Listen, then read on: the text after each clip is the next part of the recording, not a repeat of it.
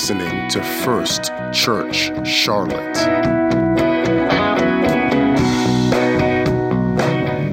You know a Christmas song I can sing while everyone's getting sorted out?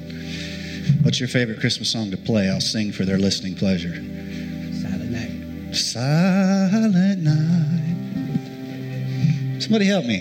Holy night. This is the high part. All is come. He likes to make me suffer. All is bright. There was a move of the Spirit, and I don't know what happened. John, mother and child. Come on, it's holidays. Get your holiday spirit out. Holy infant, so tender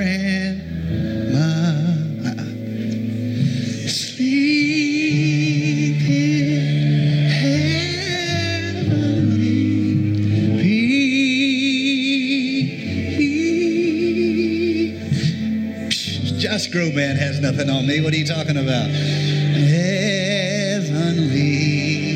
peace. I love Christmas. I love Christmas. All right, I'm talking about things I learned from Christmas tonight, and I intend to go for a very long time. I have been uh, stuck in my house for too long, and the word just kept building up on the inside.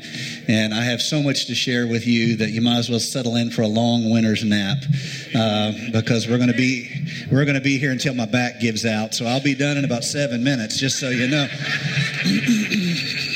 I love all you folks. I love you. I love you. I love you. I'm not just saying that. I look around and I'm overwhelmed at the beautiful people of God and uh, the beautiful gathering that we have of people who love the Lord. Not perfect people. None of us here are perfect, uh, but people who love the Lord. And uh, it's a joy to be joined together with you, knit together with you into a body of Christ. So I want to say thank you for your prayers. I want to say thank you to my my my my team for uh, putting up with my absence. They were thrilled to high heaven, but uh, even so, they did. I want to say thank you to my dad for me and Johnny on the spot for anything I need. And so, let's talk about the things we learned from Christmas. All right? Somebody say, Lord, help the preacher. Thank you. I'll take that help. So, uh, the Christmas story is a subject that is revisited by every preacher, every Bible teacher, um, every devotion giver at least once a year. Christmas is the, along with Easter, is the two great events in our calendar whereby we Christians understand that fundamentally these are the reason why we can exist as a faith community. Without a birth, of one who can wash our sins away.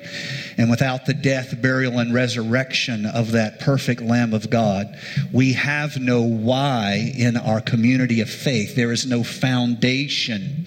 You see, none of our efforts to fix the sin problem were working, they all had failed. And so Jesus Christ came to do what we could not do. And you guys know this. It is our reason why. Somebody say yes real loud. Yes. And so we talk about Christmas, but truthfully, we all know how easy it is to refer to Christmas in a trite way or to refer to the Christmas story in a sentimental way, or to allow this holiday season to be about our families' uh, get togethers, our work parties, our, uh, you know, shopping season, etc., etc., and fundamentally forget the theology, the theology of Christmas. There is a deep and profound theology that underlays all of the fun Christmas carols and underlays, underlays all of the holiday parties. There is a deep, profound theology, and that theology is the gospel of Jesus Christ. Amen. Now, uh, Paul tells us exactly uh, how he refers to the gospel. The gospel is not a complete systematic theology that would be developed and given to us through the apostles, through the church fathers. Uh, that is a systematic theology whereby the church is established and founded. The gospel is much simpler than that. The gospel is not even a theology, a theological argument. The gospel is simply good news. It is simply the announcement that God is going to make a way of escape for anyone who will call upon him and receive his work of grace in their life. The gospel literally is the death, burial, and resurrection of the Lord Jesus Christ. And so, underlying our holiday season is the gospel of Jesus Christ, as you know.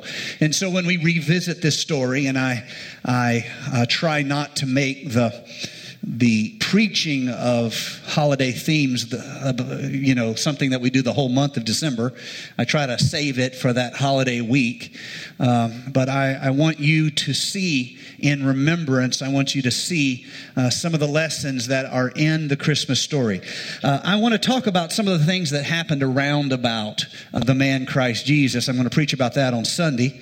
And tonight I want to talk about a little bit of the lessons that are in the story that are placed around the story that we can we can grow and learn from. And the first lesson I want you to see is the fact that what God is about to do is introduced and shown and revealed to people who seemingly uh, have nothing to add to it and they have no notable part part of it from the standpoint of status or place. I want you to see uh, that in the Hebrew culture, this is important. I, I believe it's important to me. Uh, in the Hebrew culture, because the Jews were under the oppression of the Roman Empire, there was very few ways for you to have status in your community through politics. Rome controlled politics. Because there was no Jewish army, there was a army of rebellion that we think of as the zealots. There was no way to achieve status in your community through uh, military. Uh, because they were so heavily oppressed and taxed, there was an upper limit placed on how successful any of them could become in business. Roman Empire watched the power circles of its oppressed peoples and very much would choose who could have success. It was not a free market economy. There was very little opportunity for you to have status in your community through politics, status in your community through military or say, political uh, or law enforcement. There was very little opportunity for you to have status in your community. I can't be falling down now. Um, so uh, now that I've given myself a shot of adrenaline, that is not to be underestimated. Um, uh, I want you to see that if uh, there's almost no path for status in the Jewish religion except through religion. There's no path for status among the Jews through politics. There's no path through military. There's no path through business. There's only one path to status, and that is through religion. Think about that. And so the best of the the best of the the, each generation would fanatically study the law. Read your Jewish history. The, the, the brightest minds became religious lawyers, not secular lawyers. They could not go into politics. They could not go into military. They could not really have any prospect of business. The only path of status. Now, everybody wants to be successful in their society. Yes? We all want that. The only path is through religion. And so the smart smartest, the most talented, the most able of every generation, particularly from the time of the oppression going forward, where the Jews did not control their own politics. The only path to status was through religion. And so you have the best the brightest, the most talented, the most, um, the best memories, the most creative minds. The top tier of every generation is going into religion. As a career path. It's the only way. If they are a uh, uh, of the uh, house of uh, the of Levi, they have a path open to them through priesthood. If they are not of that, the only path they have is through law, religious law. And so it would not be uncommon, and it is true even today that in Jewish history, the most influential men of renown are religious lawyers. Now imagine a people where the only way to status was through religion. The only way to get elevated in your society was to know more of the law than the other people in your class. Think about it. The only way for you to receive acclimates there's no path in politics. There's no path in religion. There's no path in, in business. There's only one path, and it's religion. And the best and the brightest spend their life studying it. And then when the promise is given, not one of those who had spent their life studying was able to see what God was doing. Now, that, if you think about these things, is astonishing. They had studied, they had elevated themselves, they had attained all of the highest standards of religious law. They had, they had priesthood, they had scribes, the best of the brightest, and not one of them could see what God was doing. And the lesson is this God often starts his greatest works in a manner and in a place where the people who should know what God is doing cannot see the hand of God working. It's not just the story of Jesus, it's over and over in the scripture. God likes to start with the lowly, the meek, and the individual who, in many cases, feels like they are the least prepared. God will say, I choose you. And you see this happening over and over in the scripture. God's greatest works start in humble places. God's most magnificent accomplishments don't begin where you think they should. They start where God decides they will. And so, although everyone in the story is so poor that they have really, uh, they, they're, they're blue collar at best by any ranking of the society, that's where God chose to start a work of of grace. Although everyone in the story has no religious standing whatsoever, not one of them is a highly ranked priest. Even Zacharias, uh, his involvement in the story is one of getting it wrong and having God rebuke him and judge him until he gets the name of the son right. Uh, I won't get into that side story, but it's a beautiful story.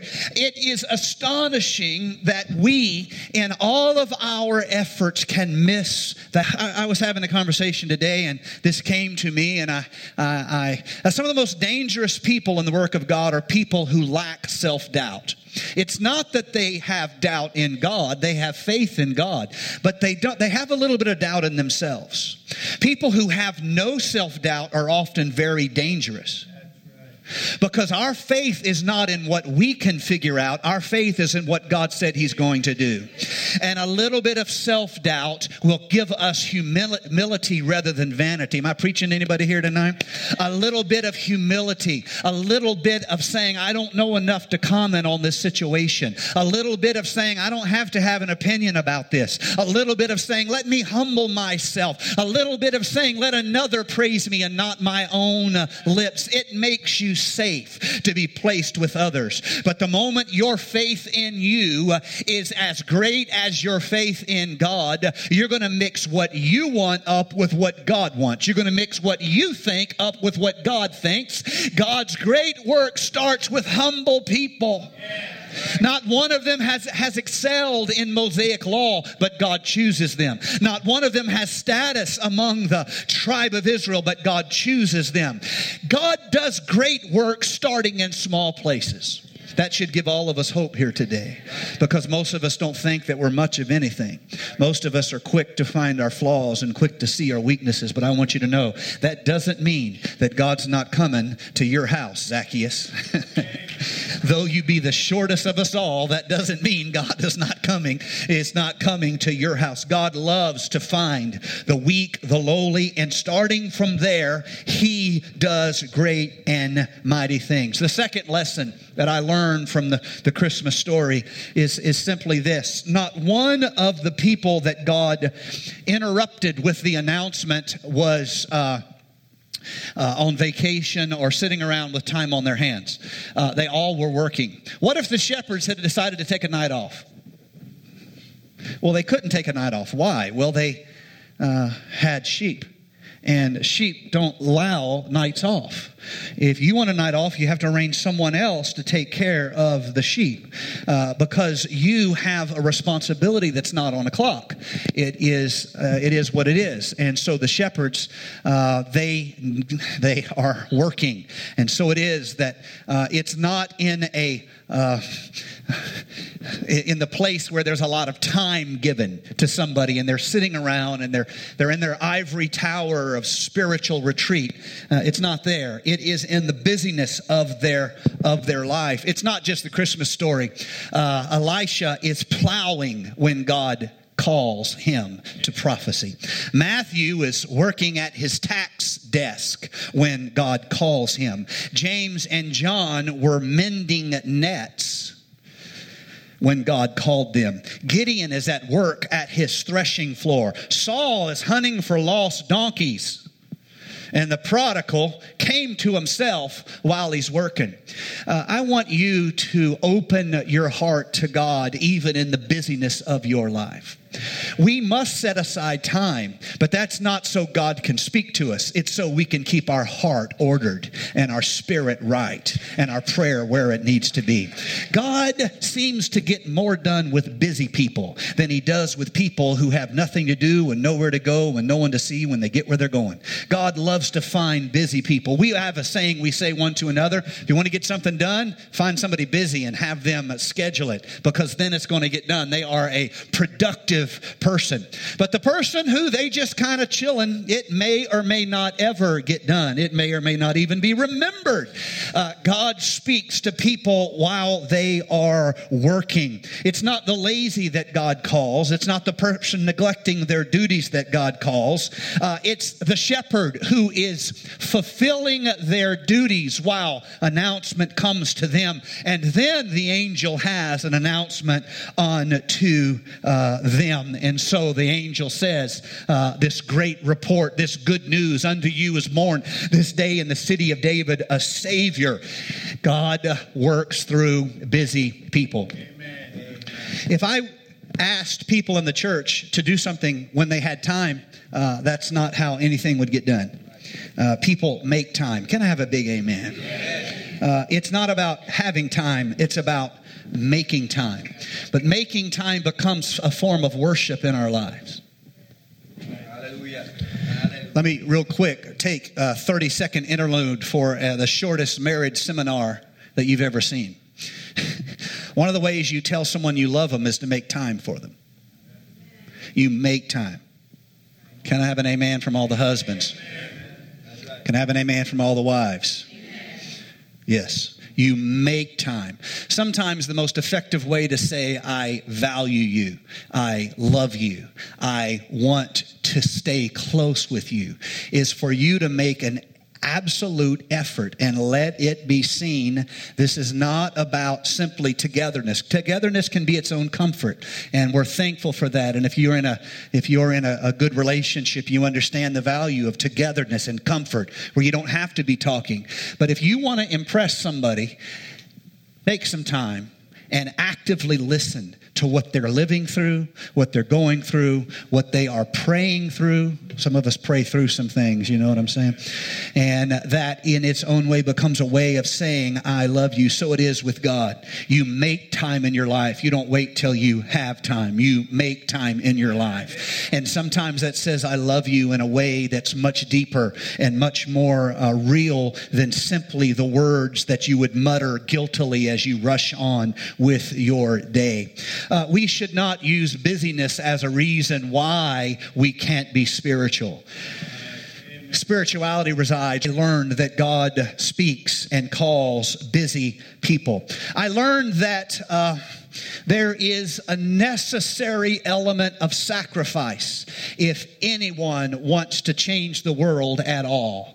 And this principle is so true that God Himself did not try to slip by without self sacrifice. You see, we all say we want to uh, change others, and we usually do that by first changing ourselves.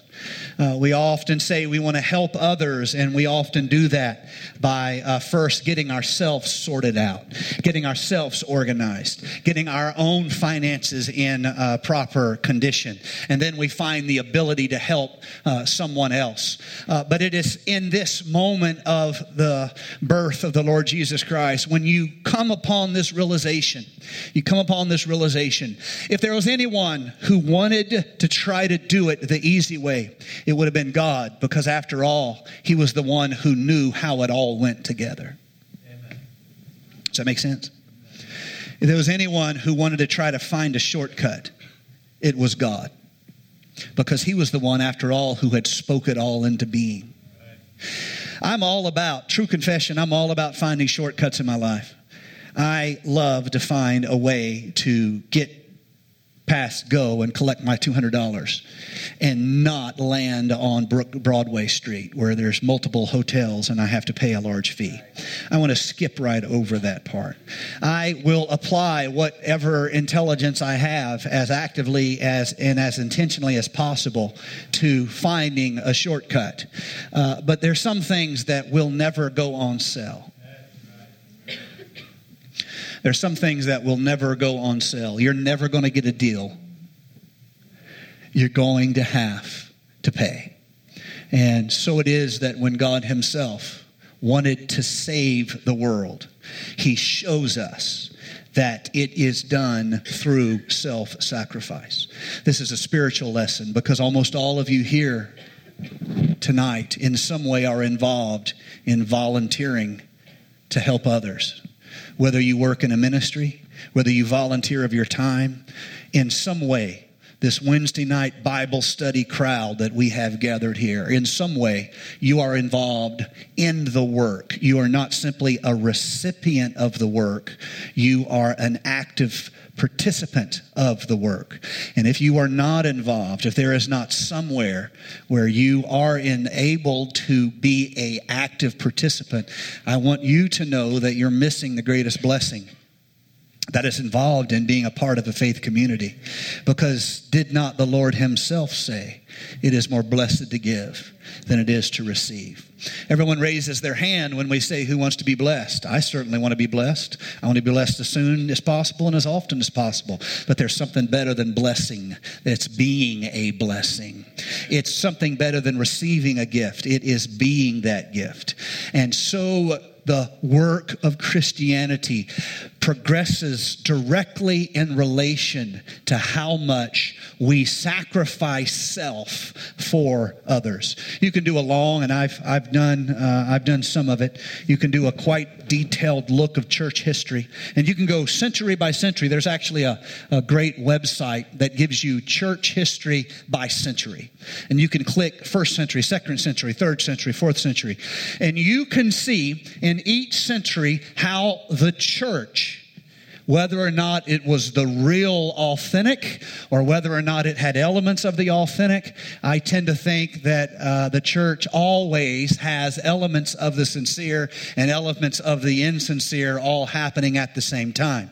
And I think that is true in the individual believer's life too. That's why it's sometimes dangerous to read the, the, the, Bible stories and say, oh, I'm this person in the story, but not this person in the story. You are both people. It's just when we catch you. You should humble yourself and realize you have a little bit of Judas in you. And you ought to find an altar and say, Purge me, O Lord. Wash me. Don't look around the church and try to find you, you, Judas. Just invest in a really good mirror. Buy you some Windex. Polish it up to a fine gleam. And go look in that mirror. You want to find Judas? He's in that mirror. Don't look around the church and try to find Peter. Peter's in the church. Look in the mirror. Because you have the same capacity in your way to be rash. And rather than wasting your comparative time looking around trying to judge others, look in the mirror and say, Where is Peter at in me? Peter has great things about him. He has things about him that's not so laudable. But we are all of us are in the story. We are all of us, both the woman caught in adultery and the Pharisee who looked at the at the tax collector and said, "Thank God I'm not like him." If you are a person who comes from a story of great sin, don't automatically assume you're of the, the, the you know the woman uh, at the well uh, or you're the caught in adultery, or uh, the man who was with the woman who was caught in adultery. takes two, honey. It takes two. That's your theological thought for the evening. You don't just try to find yourself. We also can be the Pharisee who wants to shut others away from God. We all of us humble ourselves in the Word of God and we try to learn from it. But if you go century by century, uh, musicians, you can come. I'm, I'm going to wind up pretty quick here. If you go century by century, you can look at what's happening in the church historically, and you can see how the church is trying to change the world. Because there is no century where the church, the thing that changes is how they're trying to change the world. I have a pastor friend I talked to uh, yesterday, and he had a man in his church of a particular uh, stout personality and is greatly inclined toward the ministry of rebuke. And uh, he had heard about a conference that was happening that was, by his perception, a gathering of like minds. and they had decided that they had, you know, they had that ministry of the Old Testament prophet. And their job was to go around and rebuke. And so he had gone to this conference. And so my pastor friend was telling me about the conversation he had with this man in his church afterward. And uh, the man had gone there, and they got to talking about something that had happened in a city. And uh, this time where there'd been a lot of miracles and everything. And uh, the man had kind of had his eyes open that maybe he didn't belong in, in this gathering because someone had told him all of those miracles were not of God because the people who claimed to receive the miracles were Trinitarians. And God would never do a miracle for a Trinitarian honey, God to do a miracle for a drunk if they've got faith. You don't, you know what I thought? I said, boy, they, they've just got caught God pinned down like a, like a bug under a needle. I mean, God can't hardly do anything without getting their permission. Let me tell you something. God will do what God decides to do. I've seen people come to church one time, their life a mess, and God give them a miracle in an altar. And I've seen people who are great men and women of faith die of a disease. We serve God, honey. God doesn't serve us. And though he slay me,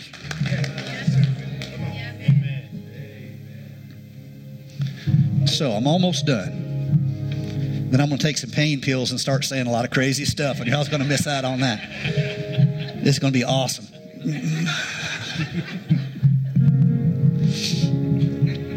if you go century by century, you will see a church in every century trying to change its world. The difference is how they are trying to change the world. You will see centuries where the church decided the way to change the world was by making Christianity the government and requiring everyone to do it. And you would think that will work because, after all, power is the final arbiter. But you will see historically, it's not the world that has changed. Power doesn't change the world, but power does corrupt the church.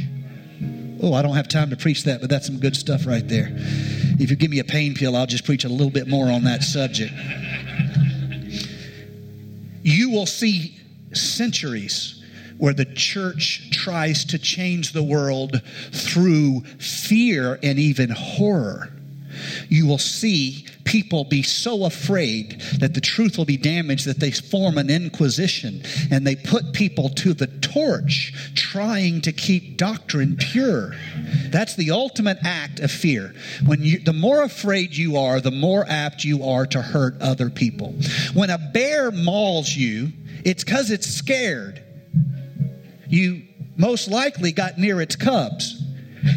And it's not trying to hurt you in some theoretical sense. It's scared. When a snake bites you, it's because it's scared. Very few animals hunt you because they're hungry. But a lot of animals can hurt you because they're scared.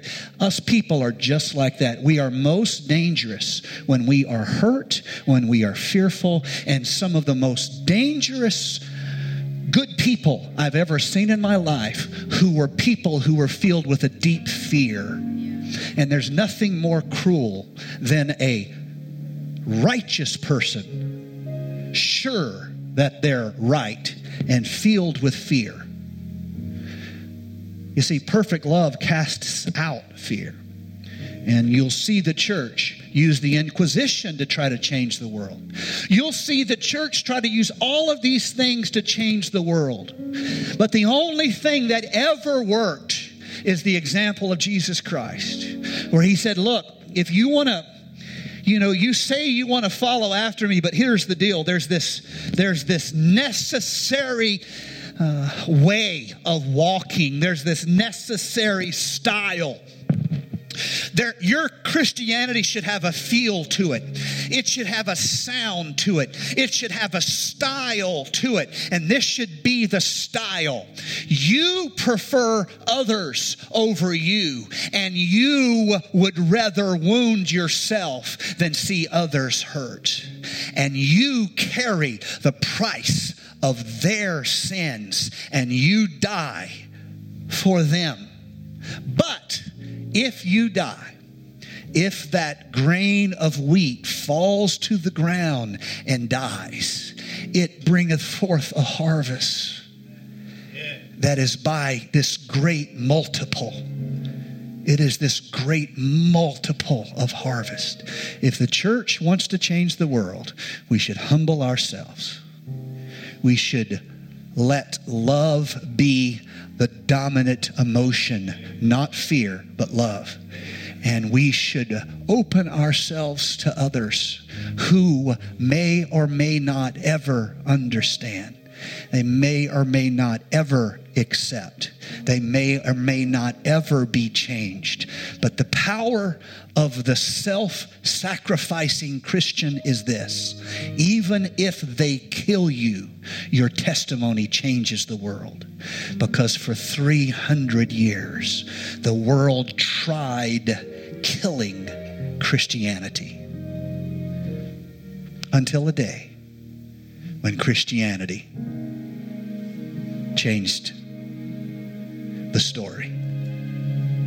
And although the story of the church is oftentimes just as convoluted as the story of the flesh and the story of sin, in spite of all of that, through the church, comes the body of Christ here on earth. There is no better opportunity for you to show love to your community than through a church. And there's no better opportunity for you to be a strength to other people except through the church. And so when I look at Calvary, I see that even God, when he wanted to change the world, did it by saying, Not my will, thy will, the flesh, the deified flesh, Jesus, before the immutable, unknowable majesty of the Creator. Not my will, but thy will be done. And so he died, the just for the unjust, that he might bring us to God. And so when I say to you, uh, Happy Christmas, Merry Christmas, Joyful Christmas, joy to the world, glorious. When I sing my Christmas song, I'm really telling you the gospel. And that is this there's hope for the world. Amen. There's something to be joyful about. And I'm so thankful that I'm a part, in my very small way, of His Christmas story. Let's all stand.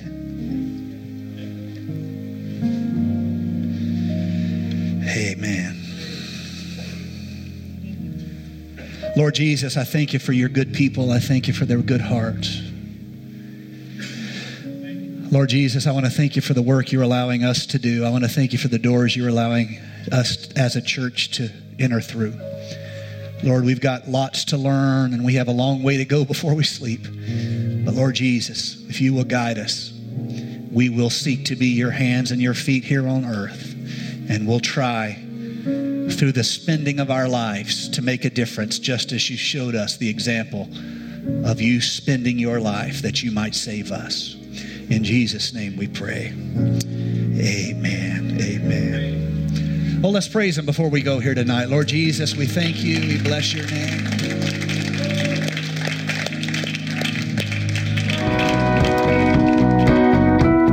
Thank you for listening to First Church Charlotte. If you're in the Charlotte, North Carolina area, worship with us at 4929 North Sharon Amity Road. For information about service times, church ministries, and so much more, visit us online at firstchurchclt.com. If you would like to support our efforts, text GIVE to 704 445 5353. We pray God's richest blessings to you. Come worship with us.